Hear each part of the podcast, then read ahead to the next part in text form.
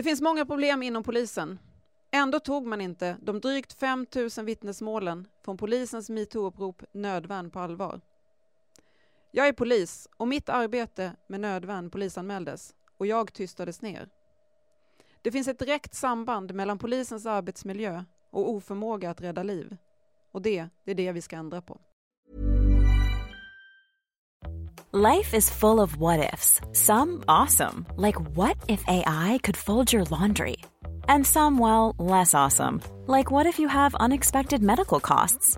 United Healthcare can help get you covered with Health Protector Guard fixed indemnity insurance plans. They supplement your primary plan to help you manage out of pocket costs. No deductibles, no enrollment periods, and especially no more what ifs. Visit uh1.com to find the Health Protector Guard plan for you.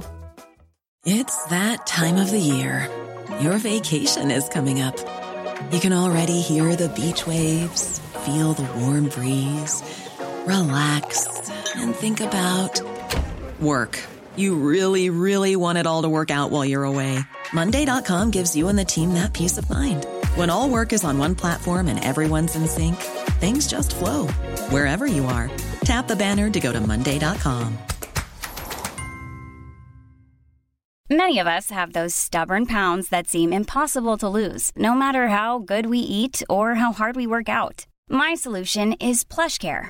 PlushCare is a leading telehealth provider with doctors who are there for you day and night to partner with you in your weight loss journey. They can prescribe FDA-approved weight loss medications like Wagovi and Zepbound for those who qualify. Plus, they accept most insurance plans. To get started, visit plushcare.com slash weight loss. That's plushcare.com slash weight loss. Du lyssnar på Mod. Vågade samtal med polis Kerstin Dejemyr och Helena Isolde Sundsgård. Samtal med fokus att minska antalet våldsutsatta och i praktiken rädda liv. I avsnitt 1 tar de upp polisen, polisens metoo-upprop Nödvärn och om Kerstin Dejemyr. Hon har varit polis i drygt 25 år och har där jobbat med våld i nära relation och våld mot barn. Nu kör vi igång första matchen som kommer ge er en djup insikt inifrån polisen. Varsågoda. Äntligen sitter vi här känner jag. Ja, och det känns jätteskönt. Eller hur? Mm. Vi kom hit till Vi slut. kom hit till slut. För ett år sedan hade vi tänkt att göra det här, eller hur? Ja, Mm. det stämmer. Drygt ett år sedan skulle jag säga. Just det, redan Mm. tidigare. Mm. Efter metoo träffade vi varandra och sen så var det så, tänker jag, att du satt lite fast hos polisen. Så det var Mm. därför vi inte kom igång. Mm. Kan man kalla det så? Kan det kan man abs- så? absolut. Visst satt jag fast. Mm. Eh, jag började på polisen 92 och upptäckte massa saker inom polisen som inte fungerade vad det gäller kulturen. Så du var alltså inte tjuven här eller någon Jag som var var, inte tjuven. brottslingen utan du Stämmer. var polisen? Jag var Mm, polisen. Som satt fast.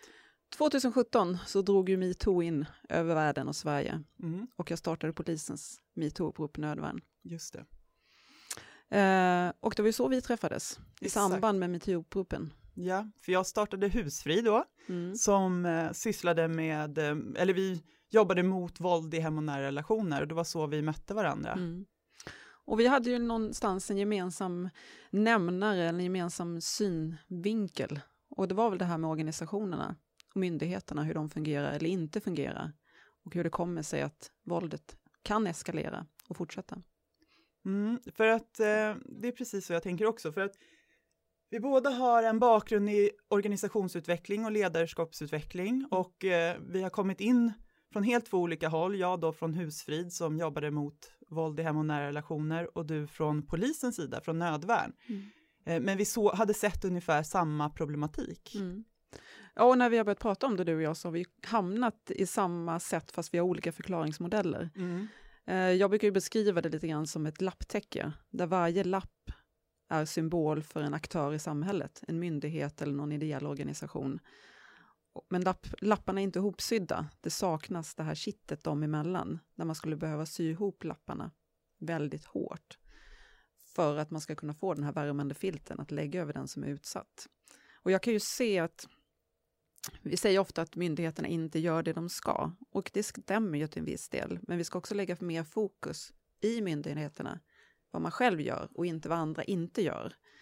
Och det är ju något som jag har funderat väldigt, väldigt mycket på Och också vad det här kittet emellan myndigheterna är, det här tappet, eh, där man släpper iväg den utsatte. Och du har ju ungefär samma sätt ja, att se på det. Ja, det är jätteintressant när du säger sådär, för att eh, jag, nu har jag hört det perspektivet förut och jag hade ju tänkt nästan exakt likadant, men jag tänkte det i stolar, att eh, man tänker att samhället är en massa stolar som behöver sitta i en Eh, ja, men i, rund, i en rund ring eller runt ett eh, bord så att man kan ha en dialog och ett samtal. Men de här stolarna upplever jag att de ligger lite rundkastade. Någon står där och någon agerar och någon fungerar. Medan andra stolar, de är inte där överhuvudtaget. De agerar inte alls, de myndigheterna. Och eh, vissa, de har bara fallerat. De, eh, de finns där, men de ligger, ligger omkullvälta. Eh, och det tänker jag lite symboliserar hur man blir bemött, alltså att man inte blir bemött alls, eh, eller att man blir bemött lite med en fröva-mentalitet skulle jag kalla det, av myndigheterna. För att det greppet tycker inte jag riktigt att vi har sett i debatten, för det är ju en debatt hela tiden nu om eh, våldsutsatthet, men jag upplever inte att vi har sett inifrån myndigheterna och det är där både du och jag har varit så intresserade av vad är det som gör att liv går till spillo och att så många är så utsatta år ut och år in utan att det händer något. Och då tycker jag att man pratar om förövarna, man pratar om allt möjligt utom vad gör myndigheterna? Mm. Ja, jag tycker om symboliken som du beskriver, den här visuella bilden, både lapptäcket eller stolarna som blir så tydligt att det saknas någonting. Eh, och det måste vi ta reda på vad det är. Och för att ta reda på vad det är så måste vi vända på alla perspektiven och titta på det från olika håll. Mm. Jag kan ju se efter alla år i myndighet och med nära samarbete med andra myndigheter att det är så lätt att luta sig tillbaka och säga att det går inte för de andra gör inte det de ska. Mm. Istället för att vara väldigt tydlig med att göra det som man själv ska och försöka göra det så bra som möjligt. Också att våga lyfta perspektiven och titta från ett annat håll.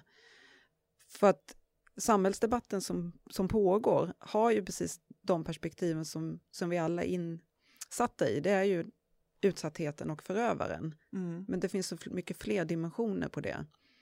Absolut. Och, och man måste se det från början till slut. Alltså att livet börjar vid noll och slutar när man dör. Och vad mm. är det mm. som händer under den tiden? Och att det kanske inte ens är så att det är antingen eller, utan det kanske är både och. Mm.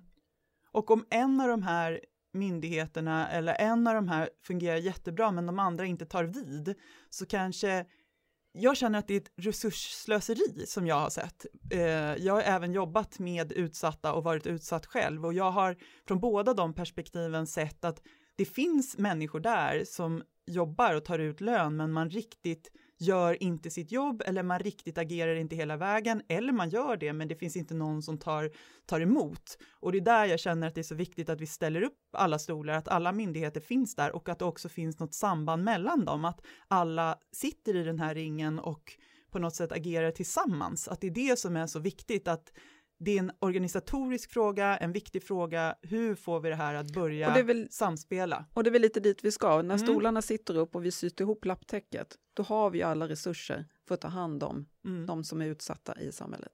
Ja, och någonstans så tycker väl både du och jag att de resurserna finns, men det är mm. någonting som fallerar. Mm. Och det är där jag vill att vi skulle komma vidare in på din roll här nu vid nödvärn. Mm. Du startade nödvärn, mm. eh, berätta lite vad det är och vad det var. Eh, och för att göra det så måste jag gå tillbaka. Jag började på polisen 92. Mm. Eh, jag var, hade precis fyllt 20, eller 20, drygt 20 var 21, 22. Eh, upptäckte väldigt tidigt på Polishögskolan att eh, det var en kultur som jag inte riktigt kunde förstå mig på. Jag upplevde att man nedmonterade liksom, individen för att anpassa den till den manliga normen. Mm. Jag växte upp med två bröder och min pappa. Eh, och jag upplevde att jag kom ifrån liksom jämställd familj där jag aldrig hade behövt fundera på det här med manligt och kvinnligt eller eh, värden eller att man var lika eller annorlunda. För mig var det väldigt klart att jag kom in på polisskolan för att jag var jag och att jag skulle komma med det som var mina styrkor, mina resurser. Men tyckte väl kanske inte riktigt att jag fick den platsen när jag började på polisskolan, vilket förvånade mig. Sen kämpade jag i många år och nog ifrågasatt och funderat på varför det är på det viset och varför så många mår dåligt i kulturen. Mm. Varför en viss person kan bli chef, varför en viss person gör olika saker. Eh, och jag jobbade hårt med att försöka förändra det här genom att eh, eh hjälpa till på ledarskapsutbildningar och jag coachade ledare, försökte hitta andra perspektiv. 2016 så kom jag ut med en bok eh, som jag då trodde handlade om våld i nära relationer, för det var det enda jag kunde förstå. Eh, boken heter Lagens famn, eh, eller Kärlek till döds. Den är utgiven både som fysisk bok och ljudbok. Eh, där den, handlingen handlar om en kvinna som är polis och i den här situationen, eller i sin position, blir utsatt av en eh, äldre kollega för sexuellt våld. Eh, men förpackningen när jag förpackade den var ju att jag trodde att det var våld i nära relation fast i en poliskontext. Mm. För det var så jag kunde se det. 2017 när metoo kom in eh, så var inte jag så snabb på bollen. Jag fattade nog inte riktigt vad som hände eller vad det var som höll på att ske när skådespelarna satte igång sitt. Så att det var inte förrän, och det här kom ju kanske i augusti 2017, och det var i november som jag började reagera och fundera på varför inte polisen var med. Varför hände det ingenting inom polisen? Eh, så jag sitter en morgon och säger det till min man, som också har jobbat inom polisen i många år. Vad konstigt att det inte kommer några poliser, för jag vet ju att det här är ju en, det är jättestort inom polisen också. Eh, ja, då får väl du starta det, säger han. Mm. Nej, men det vet jag ju inte. Hur ska jag göra då? Jag vet inte hur man gör. Mm. Eh, och jag förstod ju att man gjorde det på Facebook. Det var så många andra gjorde. Det hade säkert funnits massa alternativ. Eh, men jag var ju tvungen att, att börja, för jag kände det här är rätt och jag måste göra det. Så jag kontaktade en tjej som inte är polis, men som jag vet har den digitala förmågan, Maria Larsson, mm. eh, också väldigt insatt i problematiken kring, eh, kring våldet. Så vi satte igång en grupp. Eh, och eh, inte långt ifrån oss så var det en tjej till som gjorde motsvarande, en tjej som har slutat inom polisen. Och vi fick ju snabbt kontakt med varandra och eh, så blev nödvändigt till. Intressant, och du säger att hon har slutat hos polisen och jag börjar med att säga att du satt fast hos polisen då. Mm. Eh, vi kunde inte prata för ett år sedan när vi ville starta den här podden eh, för du satt fast, men nu har du gått därifrån och hon verkar också ha gått därifrån. Varför då? Eh, Meta Broddare, som var den ena som har gått därifrån, hon gick mycket tidigare, också på grund av kultur och situationen. Mm. Eh, jag lämnade för att eh, det blev, jag blev så engagerad i nödvärn och eh, den här gruppen fick snabbt 5000 medlemmar. Eh, människor som har jobbat på polisen, människor som jobbar på, som är kvar eller som är polisanställda, som ville berätta sitt vittnesmål. Mm. Eh, vi lämnade över en, eh, en bok, en samling med de här vittnesmålen till dåvarande rikspolischefen Dan Eliasson. Eh, vi lämnade också över ett halsband eh, med en pärla som symboliserade varje medlem och jag tror att det då var säg 4700 pärlor för att man skulle förstå mm. att det är de här personerna som faktiskt är drabbade i vår organisation som har slutat jobbet, som inte vill gå till jobbet, som gråter sig till söms, som mår riktigt, riktigt dåligt. Och det fortgår än idag. Eh, och anledningen till att jag någonstans kände mig tvingad att sluta, det var att myndigheten nekade mig till att, eh, att vistas i några sammanhang där jag pratade om nödvärn. Eh, media var väldigt intresserad, eh, politiker blev intresserade, även ett internationellt intresse kom där man ville att jag skulle komma och prata på konferenser eller andra sammanhang. Och där Polismyndigheten sa att nej, det får du faktiskt inte göra. Och det här är så intressant, för jag har ju lyssnat på en podd där en tjej som jobbade inom polisen inte fick jobba mot våld i hem och nära relationer, då fick inte hon längre lön och då hon gick upp i arbetsdomstolen för det här för att på sin fritid kunna få syssla med eh, den här frågan. Och inom polisen så vad jag förstod så jobbar hon med passfrågor och trots det så får hon inte på sin fritid jobba mot våld. Hur kommer det sig? Det känns ju som att det är någonting som varje polis borde satsa på på sin fritid. Jag tänker att varför är man annars polis om man inte vill stoppa våldet? Mm. Här är ju någonting som lirar jättefalskt och mm. jättesnett. Ja, och där är det egentligen två olika delar i det, för att det jag jobbade med och det var ju att eh, i hennes fall så handlar det om en lojalitetskonflikt, att man kunde inte försäkra sig om att eh, hon var objektiv och lojal gentemot eh, både den utsatta och förövaren och att det skulle på något sätt vara fel utifrån hur vi ska se på det som myndighet. Eh, sen håller jag fullständigt med om att man måste kunna driva frågor eh, och att det bara skulle vara bra. I mitt fall handlade det nog om att jag, jag var kritisk till organisationen och på något sätt motarbetar möjligheterna. Men jag brukar beskriva det som att för mig handlar det om att lyfta upp saker som inte fungerar för att i slutändan ska bli bra. Mm. Och de som redan jobbar väldigt hårt med de här frågorna och är duktiga, de finns ju ingen anledning att peta på. Nej. De är ju redan där. För mig är det viktigt att väcka de som fortfarande sover. För att den svagaste länken, alltså inget är ju starkare än den svagaste länken. Och för mig var det så viktigt att hela tiden fortsätta att säga att hallå, hallå, det funkar inte. Det mår fortfarande folk dåligt i vår organisation. Och det kan vi direkt koppla till våra verksamhetsresultat som inte har varit så bra. Och jag tänker att ifrågasätter du ens myndigheten? Jag tänker att du hjälper myndigheten. Jag tänker att du ifrågasätter det dysfunktionella i myndigheten, inte myndigheten i sig själv. Nej. Och det är väl här som både du och jag blir så intresserade av att det finns en myndighet och vi ser någonting dysfunktionellt i den och det är där vi måste agera för att få en friskare myndighet som faktiskt utövar sitt jobb. Exakt. För att eh, vi ska komma vidare längre fram när vi, när vi spelar in om den andra sidan med utsatthet. Men eftersom jag lite symboliserar och står upp för de utsatta och själv har varit utsatt och vet hur det är att komma in från det perspektivet så vet jag ju att det är mycket som fallerar när man kommer, kommer in från det hållet. Och någonstans så handlar det då om att myndigheten faktiskt inte gör sitt jobb. Nej, det är alldeles rätt och det, det är precis det som är grejen att man om man inte mår bra så kan man inte heller utföra ett, ett bra jobb. Man kan göra det rent mekaniskt, det är inga problem. Men att göra det på riktigt, när man har ett hot inne i sin organisation, Mm. gör att du inte kommer kunna utöva det som du är ålagd att göra. Och jag skulle vilja påstå att hotet inifrån är stort just nu hos polisen. Det gör ju att vi har svårt att bemöta brottsoffer på ett bra sätt om vi själva är precis i den situationen. Ja. Eh, och att vi kanske inte heller får, för jag tror att vi ska, behöver inte vara bekymrade om den enskilde polisen. Vi har mycket bra poliser utifrån att möta allmänheten. Men vi har ett, en låg social tillit inom polisen som gör att vi, gör, vi agerar på ett sätt som vi tror att vi ska göra för att vi ska få fördelar i olika positioner. Och tillåts kanske inte heller att, att göra på det sättet som kan vara det bästa för den utsatte eller förövaren. Det där måste du utveckla mer. Ja. För, förklara vidare. Ja, men jag, tänker så att eh, för att utreda utsatthet, Mm. både vad det gäller objektiviteten mot förövaren och den utsatte, så krävs det någon form att man kan vara lite klurig och lite påhittig, för det finns ett sånt stort djup i det. Mm.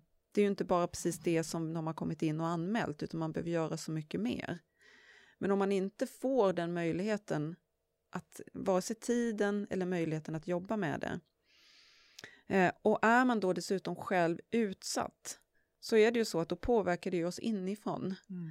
Och jag kan ju bara göra förklaringen att om man arbetar med säg, narkotikabrott eller inbrott eller något, det är något man kan ställa utanför sig. Om du läser en anmälan, eh, någon eller några har tagit sig in i huset genom altandörren, Mm. då är det inget som påverkar oss, såvida inte du själv varit med om ett inbrott. Men däremot om man börjar läsa en relationsanmälan, en man och en kvinna, eller en kvinna, kvinna, man, man, då är det något vi kan sätta oss in i. Mm. Redan där börjar det hända någonting.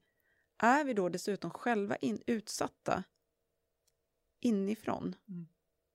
då är ju påverkansgraden så himla stor.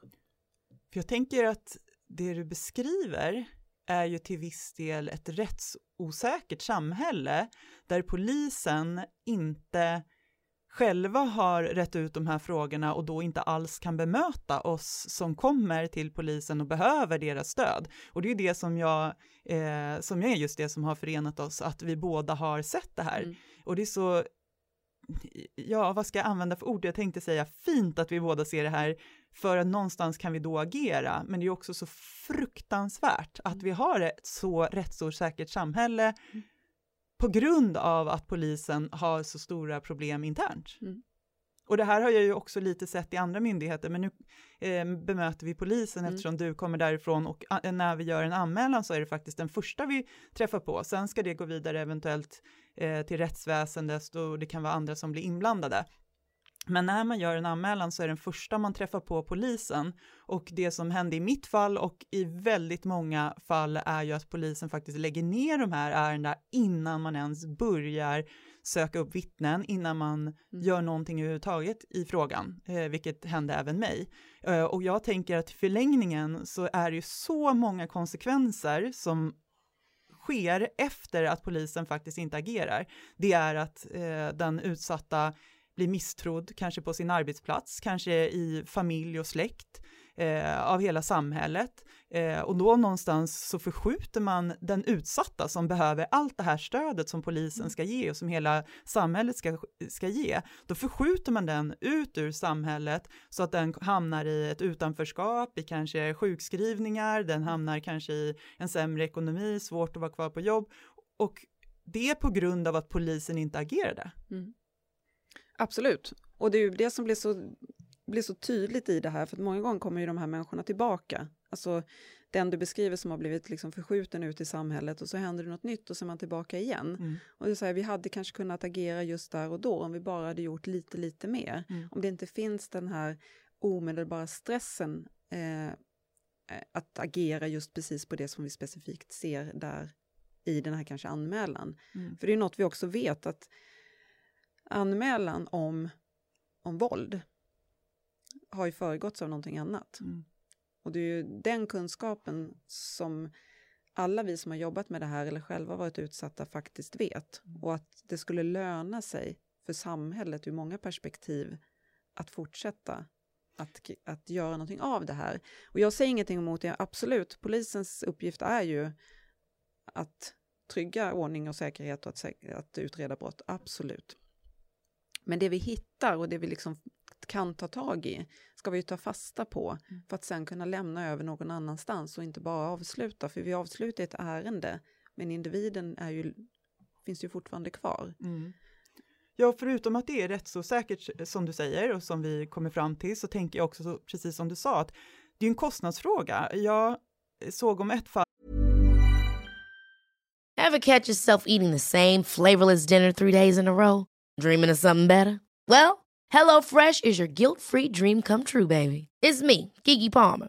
Let's wake up those taste buds with hot, juicy pecan-crusted chicken or garlic butter shrimp scampi. Mm. Hello Fresh. Stop dreaming of all the delicious possibilities and dig in at HelloFresh.com. Let's get this dinner party started. Wow. Nice. Yeah. What you're hearing are the sounds of people everywhere putting on Bombas socks, underwear, and t-shirts made from absurdly soft materials that feel like plush clouds. Yeah, that plush. And the best part? For every item you purchase, Bombas donates another to someone facing homelessness. Bombas, big comfort for everyone. Go to bombas.com slash ACAST and use code ACAST for 20% off your first purchase. That's bombas.com slash ACAST, code ACAST. Hey, it's Ryan Reynolds, and I'm here with Keith, co star of my upcoming film, If, only in theaters, May 17th. Do you want to tell people the big news?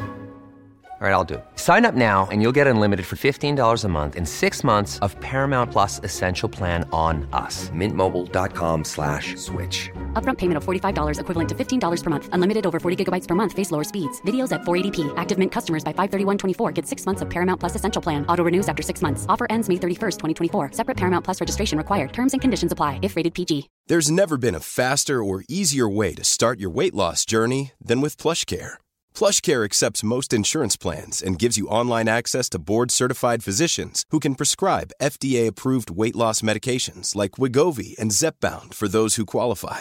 Take charge of your health and speak with a board-certified physician about a weight loss plan that's right for you. Get started today at plushcare.com slash weight loss. That's plushcare.com slash weight loss. plushcare.com slash weight loss. Life is full of awesome what ifs, and some not so much, like unexpected medical costs. That's why United Healthcare provides Health Protector Guard fixed indemnity insurance plans to supplement your primary plan and help manage out of pocket costs. Learn more at uh1.com.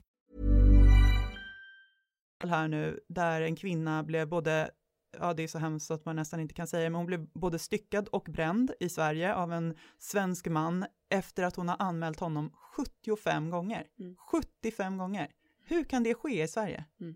Alltså det är ju, det är svårt att ens liksom, och det Eh. känns som att det bara i media överallt så bara rasslar det här förbi utan att Mm. folk agerar. Och folk tänker att det här är en människa, det är liksom en mamma, en, en väninna, någon Mycket syster. av det handlar om att man inte tänker på eller ser det utifrån em, Alltså myndigheten, om vi tar polisen, för det är det jag kan, förs liksom, inte försvara, men jag kan förklara, det är ju Mm. att man inte ser det holistiskt. Man ser inte att det är en individ, som jag säger, som fungerar i många olika sammanhang, utan man ser specifikt en anmälan. Mm. Om man går strikt på de rekvisiten utifrån det som står i den anmälan och jämför dem med rekvisiten i lagtexten för att Mm. se, okej, här var det ingenting.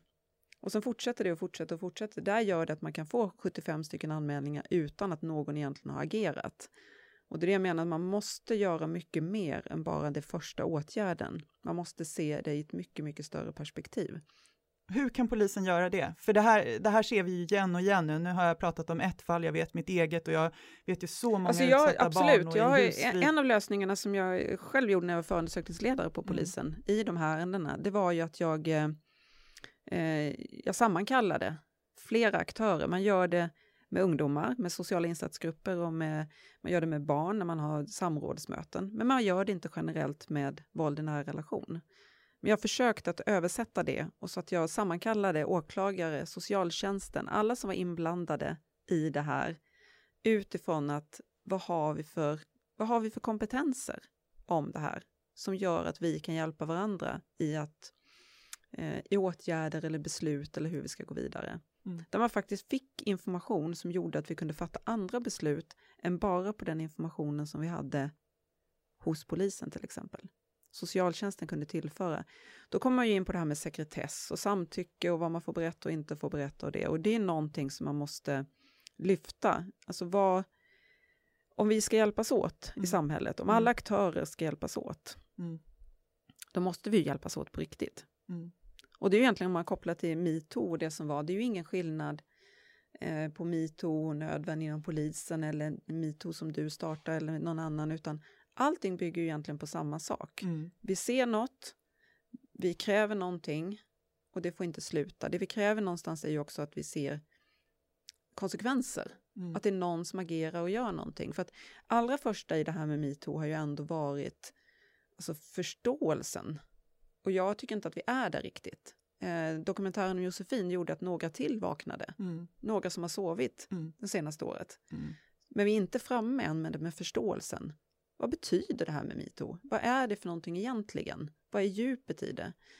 Sen så krävs det någon form av liksom, acceptans. Okej, det här är det. Och sen måste vi förlåta. Mm. Alltså för att, för att rensa på något sätt så måste vi förlåta. Och sen måste vi agera. Mm. Ja, för när du säger Josefin där, det är inne på Dramaten, det är en helt fruktansvärd historia. Det är också så att hon inte blev eh, direkt mördad, utan hon dog indirekt av våldet som är en mörkersiffra och ett mörkertal som är helt abnormt och oändligt, tänker jag. Och eh, idag så finns det inte någon diagnos man kan få eller det finns ingenstans där samhället stat, liksom för en statistik om hur många utsatta vi är, utan man hamnar i utbrändhet eller en ryggskada eller smärta och så vidare. Och jag tänker att det här att eh, det har blivit så stort på Dramaten, det är jättebra, det är superbra, men hur kan det inte vara ännu större det som vi belyser nu inom polisen?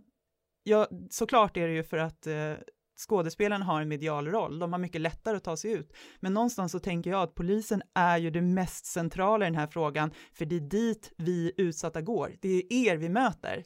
Eh, ja, det är klart jag funderat jättemycket på det. Varför just Dramaten? Nu Mm. har ju de en, eh, en medial roll som du säger. De är inte heller en aktör i samhället som eh, värnar om demokratin, vilket gör att de har en annan position och media kan välja att lyfta fram eller trycka undan på ett annat sätt. Eh, sen är det ju en väldigt stark tystnadskultur inom polisen. Mm. Där, där jag är en av de som har blivit väldigt nedtystad. Eh, man polisanmälde mig. Polismyndigheten polisanmälde mig för mitt agerande i samband med nödvärn. Eh, och jag anmäldes för underlåtenhet att rapportera brott. Och det innebär ju att det är otroligt svårt eh, om man tänker sig att jag är polis och jag har en kollega som är polis, mm. då kommer vi aldrig någonsin kunna prata med varandra i förtroende. Där har man redan satt ner en kil i att det går inte att, eh, att vara någon form av whistleblower eller tala om att det är något som inte fungerar, utan man har bestämt från början att eh, prata med varandra så måste man anmäla det och annars om man inte anmäler det så blir den personen anmäld. Här... Och i och med att man, förlåt, men ja. i och med att man gjorde det här eh, och man tystar också ner att man har gjort det, mm. för jag kan ju ändå förstå, för självklart som polis så hade jag en rapporteringsskyldighet. Då kunde man ha gjort det som en, en grej att nu håller vi dig i handen genom den här resan och ser vad det här betyder. För mm. här, alla lagar går ju att ändra på något sätt, de mm. går ju att förändra. Och då hade man kunnat gjort det vad betyder det här att du har gjort det här och att du inte har anmält och hur kan vi liksom göra något bra av det? Mm. Istället så anmäler man och man begränsar mig i att göra någonting och så tystar man ner mig. Och det ger ju otroligt många signaler till alla andra som inte kanske vågar kliva ut eller vågar riskera vad det innebär att sluta inom polisen. Mm. För absolut, det är klart att jag saknar polisen. Eh, jag var ändå en stolt polis och tyckte att det var bra. Det är ju helt fruktansvärt att ni ska behöva, ni som gör ert jobb ska behöva gå ur polisen för att kunna agera. Eh, för jag, jag ryser, jag började rysa när du berättade om eh, att du blev anmäld och jag, jag känner sån när jag tänker på det här organisatoriska som är lite det som har sammanfört oss så ser jag bara kostnader. Jag ser kostnader av hur folk som har en statlig lön med våra skattebetalares pengar, jag blir så ledsen och upprörd, men att de, det är nästan så att jag börjar gråta känner jag, för de får våra skattepengar. Alltså jag tycker det är så hemskt. Och så tar de inte oss på allvar. Alltså det är helt galet och till och med att man går på er inom polisen. Mm. Det är så hemskt. Och då har man ju bestämt vilket, ja, och de har ju bestämt vilket agerande som är okej. Ja. Det har man redan gjort från början. Ja. Och då hamnar vi där du säger lite grann att man som offer och utsatt, eller rättare sagt som utsatt så blir mm. man ett offer. Mm, exakt det, så. det är liksom det som eh, myndigheten drar in en i det. Mm. Och det är mm. egentligen samma eh, som har hänt med mig, om man nu ska sätta myndigheten som en, liksom, en egen eh, organisation, eller det är det ju, men liksom att, mm. då gör man likadant med dem. Att man... Eh, det är inte okej okay att göra på ett annorlunda sätt eller att agera utifrån att vi ska göra det här bättre, utan du måste hålla det inom den här ramen. Mm. Um, Ja, jag ser det ju som att myndigheten blir en förövare mot dig och att du blir den utsatta och de försöker göra dig till ett offer i situationer där du ska agera internt.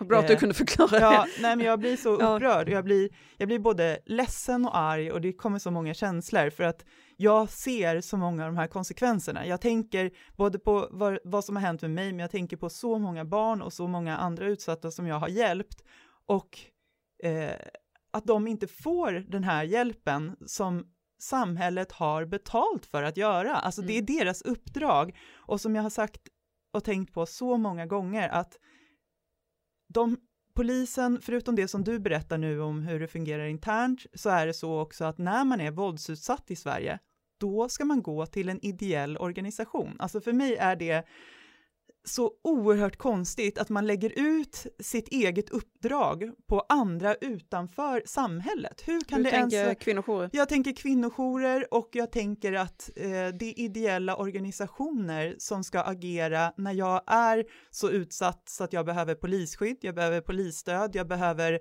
att man utreder hela fallet, jag behöver att man står upp för mig och sen att nästa kommer in, att sjukvård och så vidare agerar för, för oss.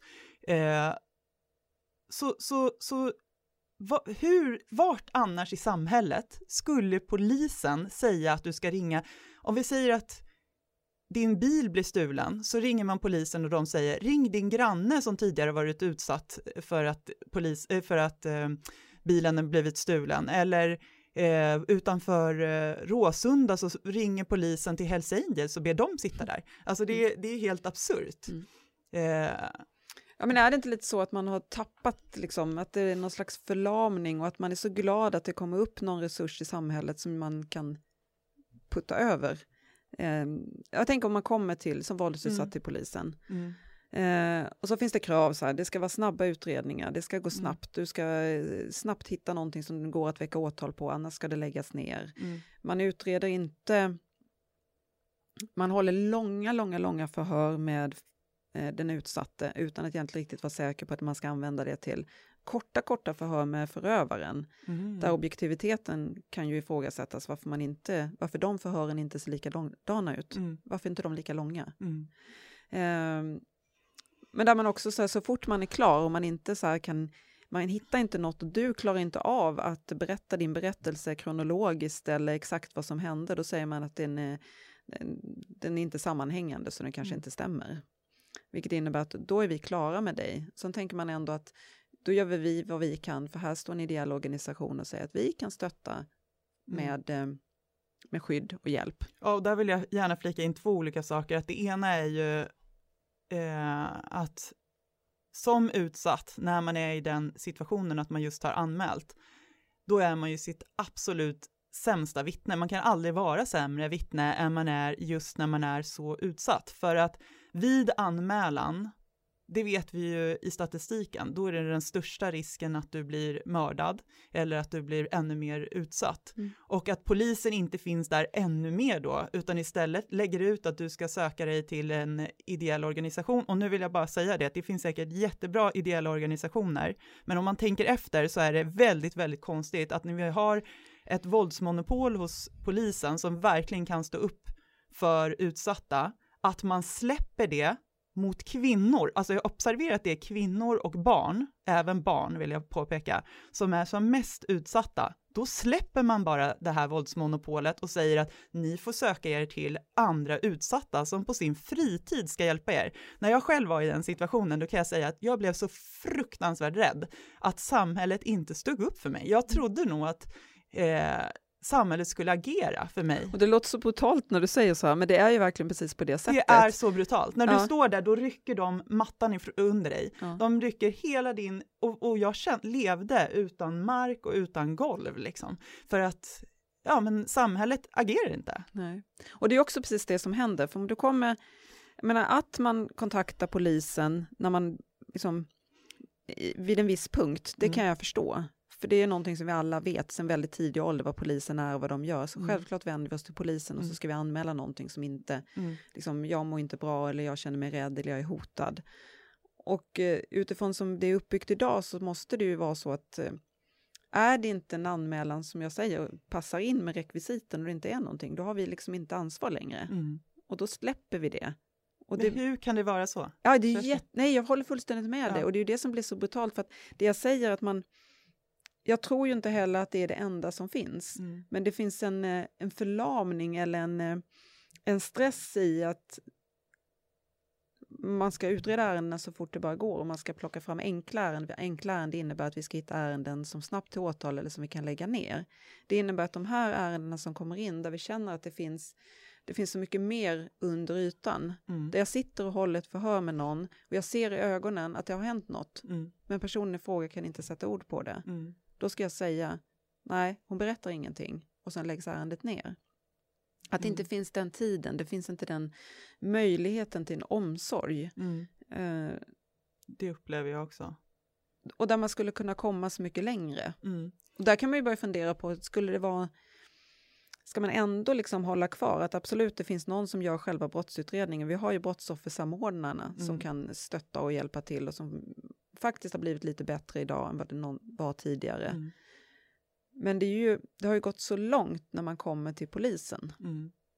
Precis, för det är ju sällan man kommer till polisen när det, det är inom situationstecken bara är psykisk misshandel och det, de första tendenserna, för Mm. där agerar ju inte polisen överhuvudtaget. Och där finns det ju ofta inget annat, det finns inga alternativ. Nej, det var väldigt intressant. Men det händer ju väldigt mycket andra saker. Mm, Som du sa, det här med eh, sjukskrivningar eller eh, att man någonstans eh, börjar få ont någon annanstans, att man känner liksom en oro. Att det är så mycket som händer innan det blir liksom en polissak av det. Mm. Och där skulle man ju önska att det fanns något system som tog in den här informationen. Men då börjar jag undra, där kanske de ideella organisationerna skulle sitta och hjälpa till i förebyggande syfte eh, och sen så när det väl har gått så långt, då ska det vara poliser som stöttar de här, för det måste vi ändå säga att det handlar om, förra året var det 22 kvinnor som dog. Eh, det är även från och till barn som dör i hem och nära relationer. Det är 200 000 barn som lever i våld.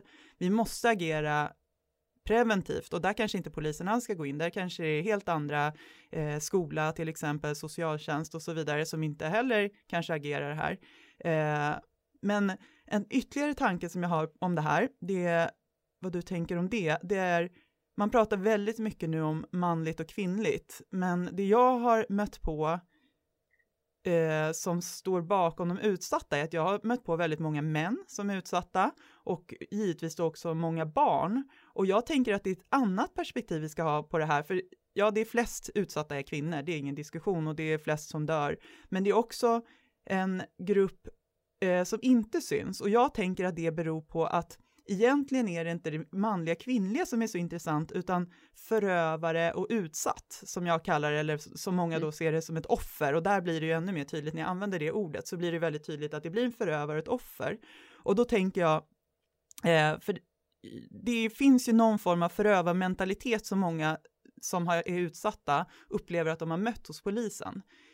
Känner du igen den här eh, problematiken med att man inte ser den utsatta som en människa, som just en kanske man eller kvinna eller högutbildad eller lågutbildad, vad man nu än är, men en människa, utan att man faktiskt ser den som någon form av offer och att man då börjar agera med någon form av förövarmentalitet eller myndighetsroll och lite tittar ner på den här människan. Är det någonting du känner igen? Nej, det kan jag inte säga egentligen. Mm. Eh, kanske skulle kunna vara så generellt. Mm. Eh, inte jag känner inte riktigt igen bilden utifrån att man liksom gör så, snarare egentligen tvärtom, att man är så mån om det här offret eller den utsatta, så man glömmer bort förövaren. Det var lite det jag menar med att man håller väldigt långa förhör och är väldigt angelägen om att få en, en, liksom en berättelse, vad är det som har hänt och vi ska liksom, som om att allt handlar om den historien som man faktiskt har anmält, mm. men där man inte tar in det andra perspektivet. Vad är det som har hänt? Vill du beskriva situationen på precis samma uttömmande sätt som kvinnan då i de flesta fallen får göra. Sen självklart så är det ju en, en off, alltså offer och förövare eller utsatt och förövare mm. och då är det också hur vi hanterar dem.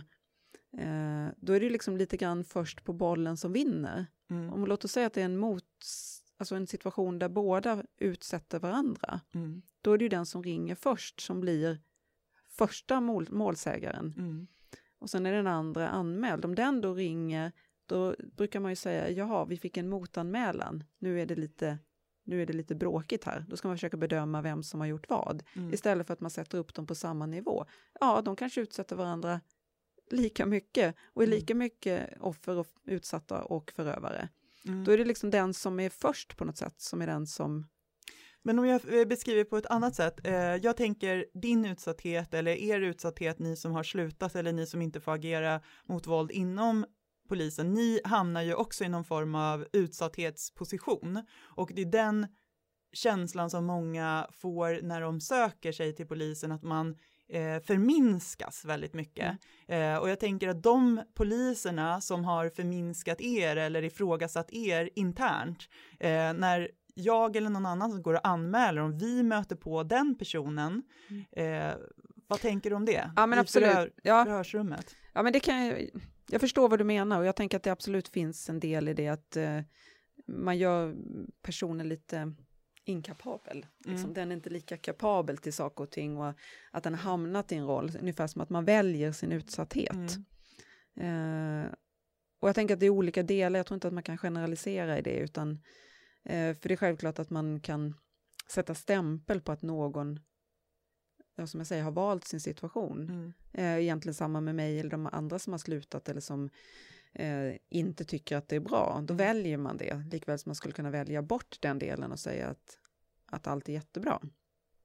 Mm. Och det är ju inte, liksom, men hela samhället bygger ju på att vi ska agera. Hela samhället bygger ju på att alla ska anmäla den här situationen ja. och när man gör det så får man Ja, också att man ska vara aktiv. Handen. Att man ska vara aktiv och göra, precis som du säger, mm. man ska agera. Och det är ju, precis det som är liksom viktigt vad man än gör, att man någonstans alltid tar ytterligare ett steg och att man gör ett aktivt val. Vad kan jag göra för någonting i det här?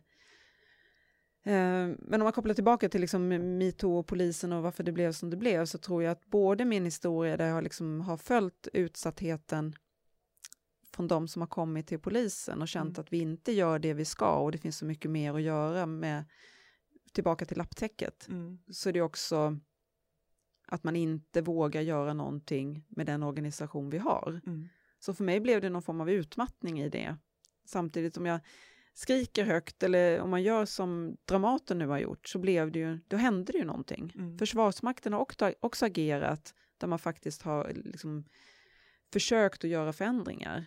Medan polisen upplever jag någonstans, okej, okay, det här har hänt, men det är ett par stycken och det är inget vi gör nu precis vad vi ska för att gå vidare.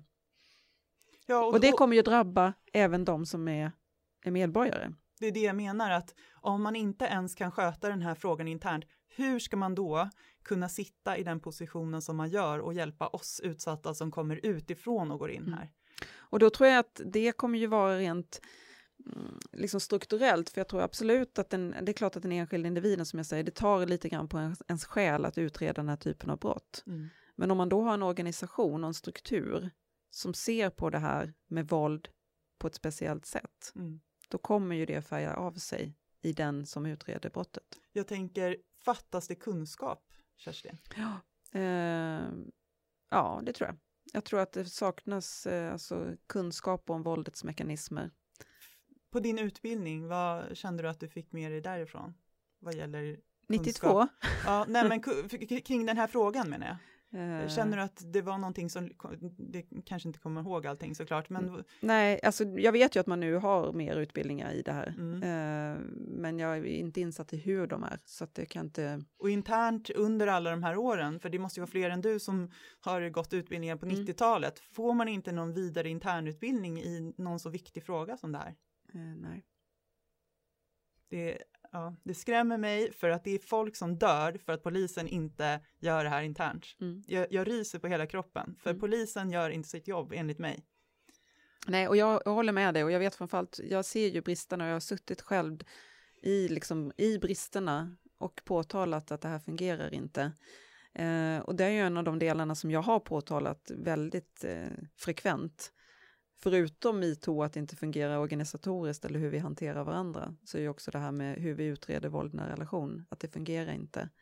Och ändå så... Um, lite grann så, vem är jag att lyssna på i det? Vem är mm. jag som kan säga någonting om det? Och det är det du är. Det är tre personer minst som vi bara har tagit upp här, som är internt från polisen, de som skulle kunna göra förändringen och mm. de har polisen kickat ut. Mm. Och anledningen när man har gjort det så ger det så mycket konsekvenser, tänker jag. Förutom eh, att det här interna arbetet inte kan fortgå där man tar bort det dysfunktionella, så är det ju också att arbetet inte kan fortgå med att möta oss utsatta som kommer till polisen och det är till polisen vi ska gå. Mm.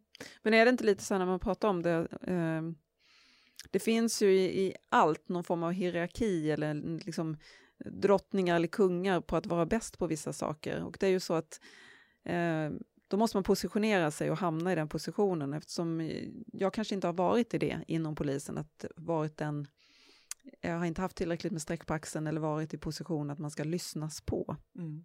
Eh, så att oavsett om alla, jag har hört det så många gånger, att det, det du säger är rätt, men du säger det inte på rätt sätt. Mm. Vill du utveckla det? Uh, ja, det enda jag kan uppfatta det som är att då uppfattar man det mer att du säger bra saker, men uh, nu sa någon annan något annat och den personen lyssnar vi på.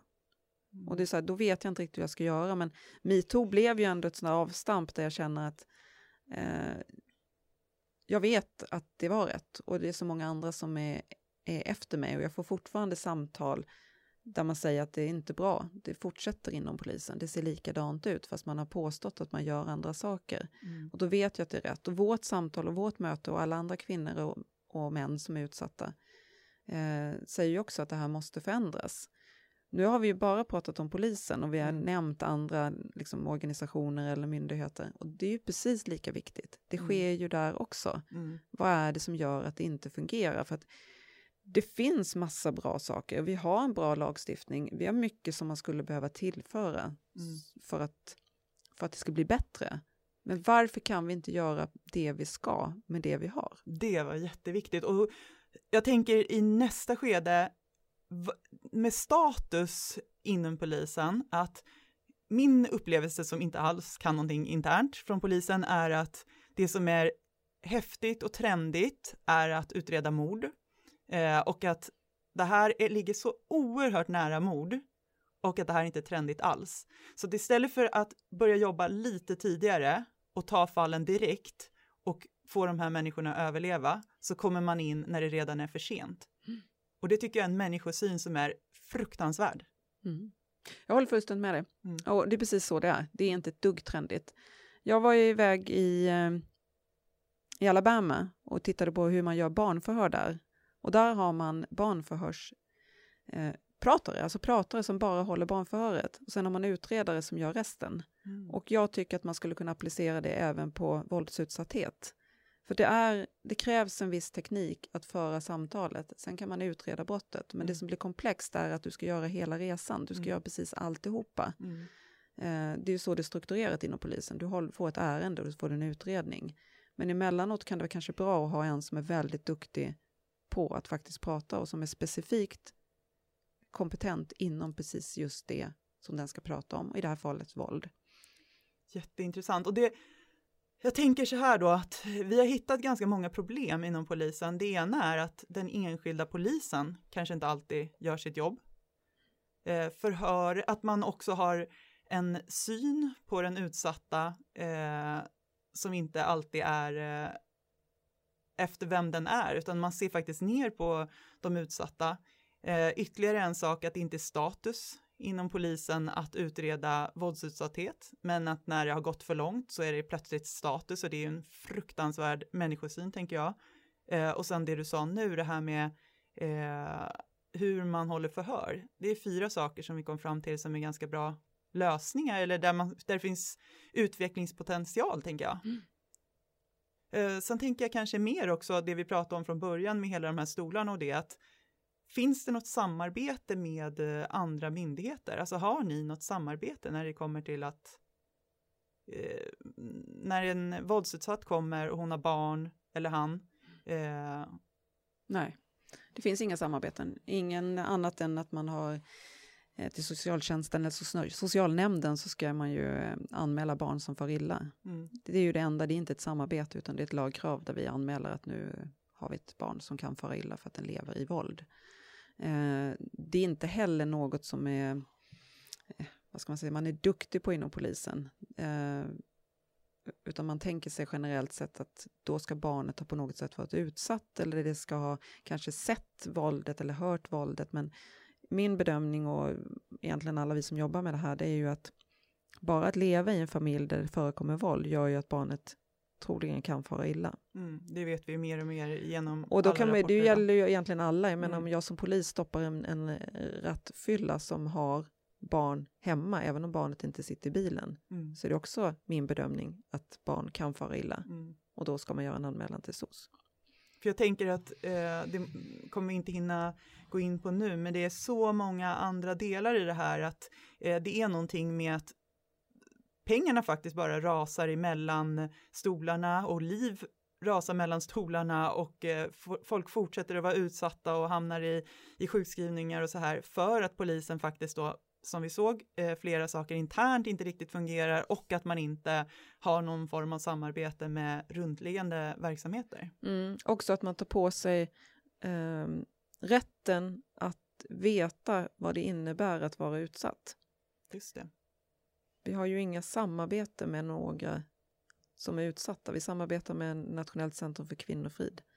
Och där får vi ju liksom eh, information. Mm. Men vi skulle ju kunna tanka av så mycket mer utifrån att bli bättre.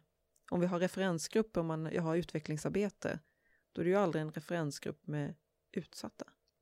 Det är väldigt intressant. Ja, Jag tänker att det är jätteviktigt att eh, den kunskapen som finns om utsatthet och eh, det vi faktiskt lite pratar om nu Eh, både hur du ser det internt och sen hur vi förhoppningsvis kommer vidare till också hur de utsatta ser på polisen och eh, känner det när de möter polisen, att det är någonting som polisen borde vara intresserade av och öppna upp för. Mm.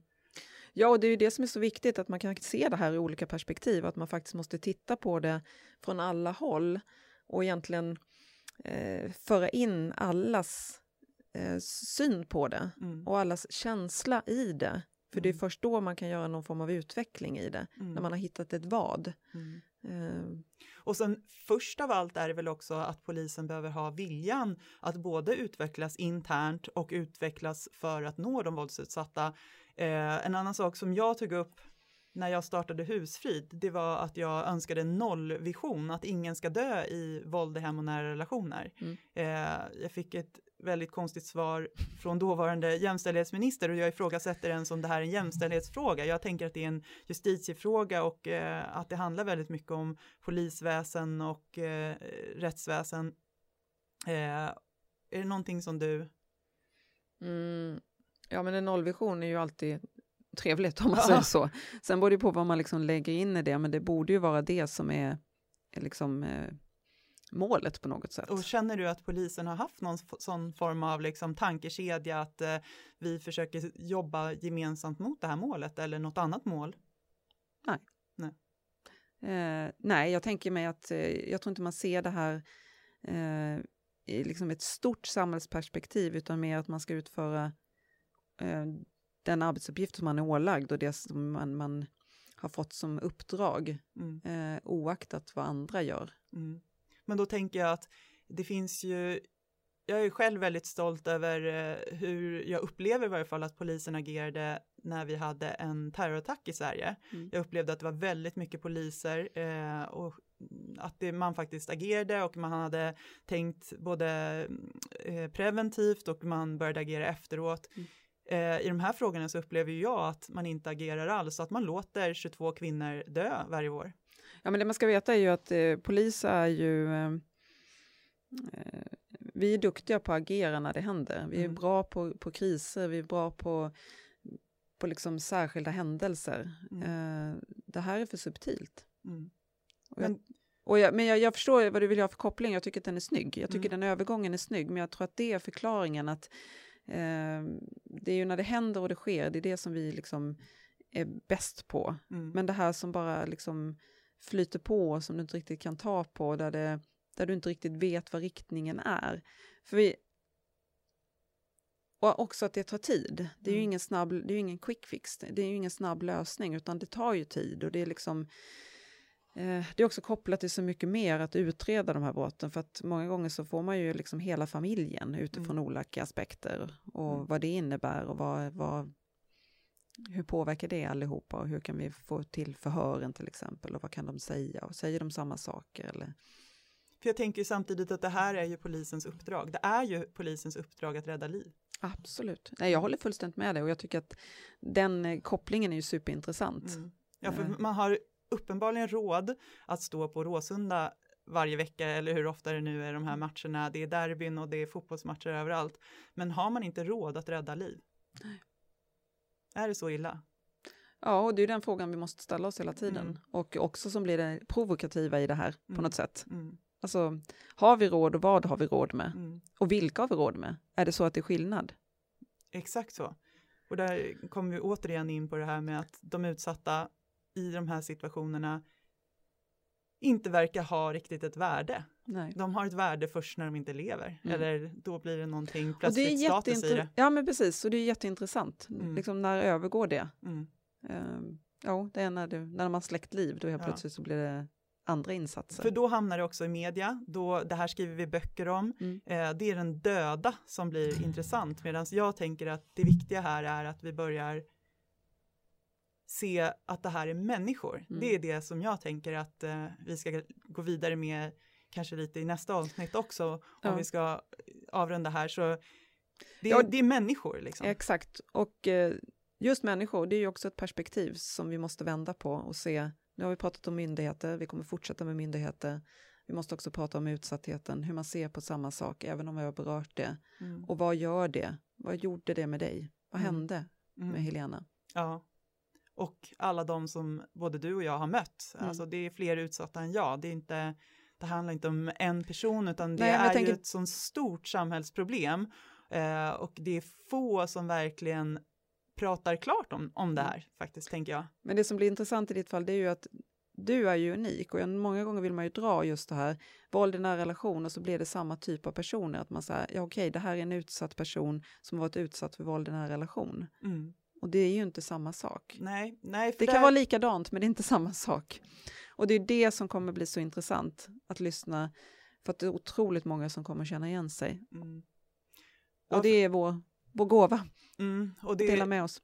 Precis, och eh, det jag har känt sen jag började engagera mig mer eh, efter att vi startade Husfrid, det är ju att, att det, är så, det är så många människor som har varit i den här situationen och är i den här situationen och vi har så liknande upplevelser. För hade det varit att det här bara var min historia, att jag råkade vara eh, dåligt hanterad av myndigheter, då hade inte det här varit ett problem. Men problemet som jag tänker är viktigt att vi lyfter nu, det är ju att det är någonting organisatoriskt som faktiskt inte fungerar och det är någonting som fallerar och det är också någon dålig människosyn upplever jag. Eh, om vi ska dra det vidare till vad det handlar om nästa gång så är det ju att om jag eh, anmäler att min bil blir stulen så upplever jag att ingen polis eller myndighetsperson ser ner på mig. Men i situationen att jag går och säger att jag är våldsutsatt så är jag plötsligt inte en välutbildad kvinna utan då är jag någon helt annan.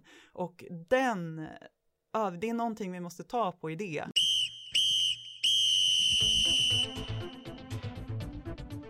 Du har lyssnat på Mod med Kerstin Dejemyr och Helena Isolde Sundsgård.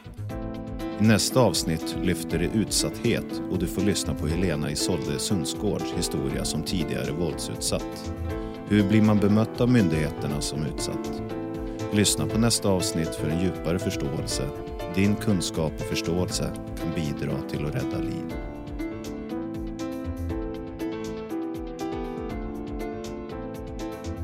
Glöm inte att mod går att se på Youtube och lyssna på där poddar finns. Hey, it's Paige DeSorbo from Giggly Squad. High quality fashion without the price tag. Say hello to Quince. I'm snagging high-end essentials like cozy cashmere sweaters, sleek leather jackets, fine jewelry, and so much more. With Quince being 50 to 80% less than similar brands. And they partner with factories that prioritize safe, ethical, and responsible manufacturing. I love that. Luxury quality within reach. Go to quince.com slash style to get free shipping and 365 day returns on your next order. Quince.com slash style. Ever catch yourself eating the same flavorless dinner three days in a row? Dreaming of something better? Well, HelloFresh is your guilt-free dream come true, baby. It's me, Kiki Palmer. Let's wake up those taste buds with hot, juicy pecan-crusted chicken or garlic butter shrimp scampi. Mm. Hello Fresh. Stop dreaming of all the delicious possibilities and dig in at HelloFresh.com. Let's get this dinner party started. Even when we're on a budget, we still deserve nice things. Quince is a place to scoop up stunning high-end goods for 50 to 80% less than similar brands. They have buttery soft cashmere sweaters starting at $50, luxurious Italian leather bags, and so much more. Plus, Quince only works with factories that use safe, ethical, and responsible manufacturing. Get the high-end goods you'll love without the high price tag with Quince. Go to quince.com slash style for free shipping and 365-day returns.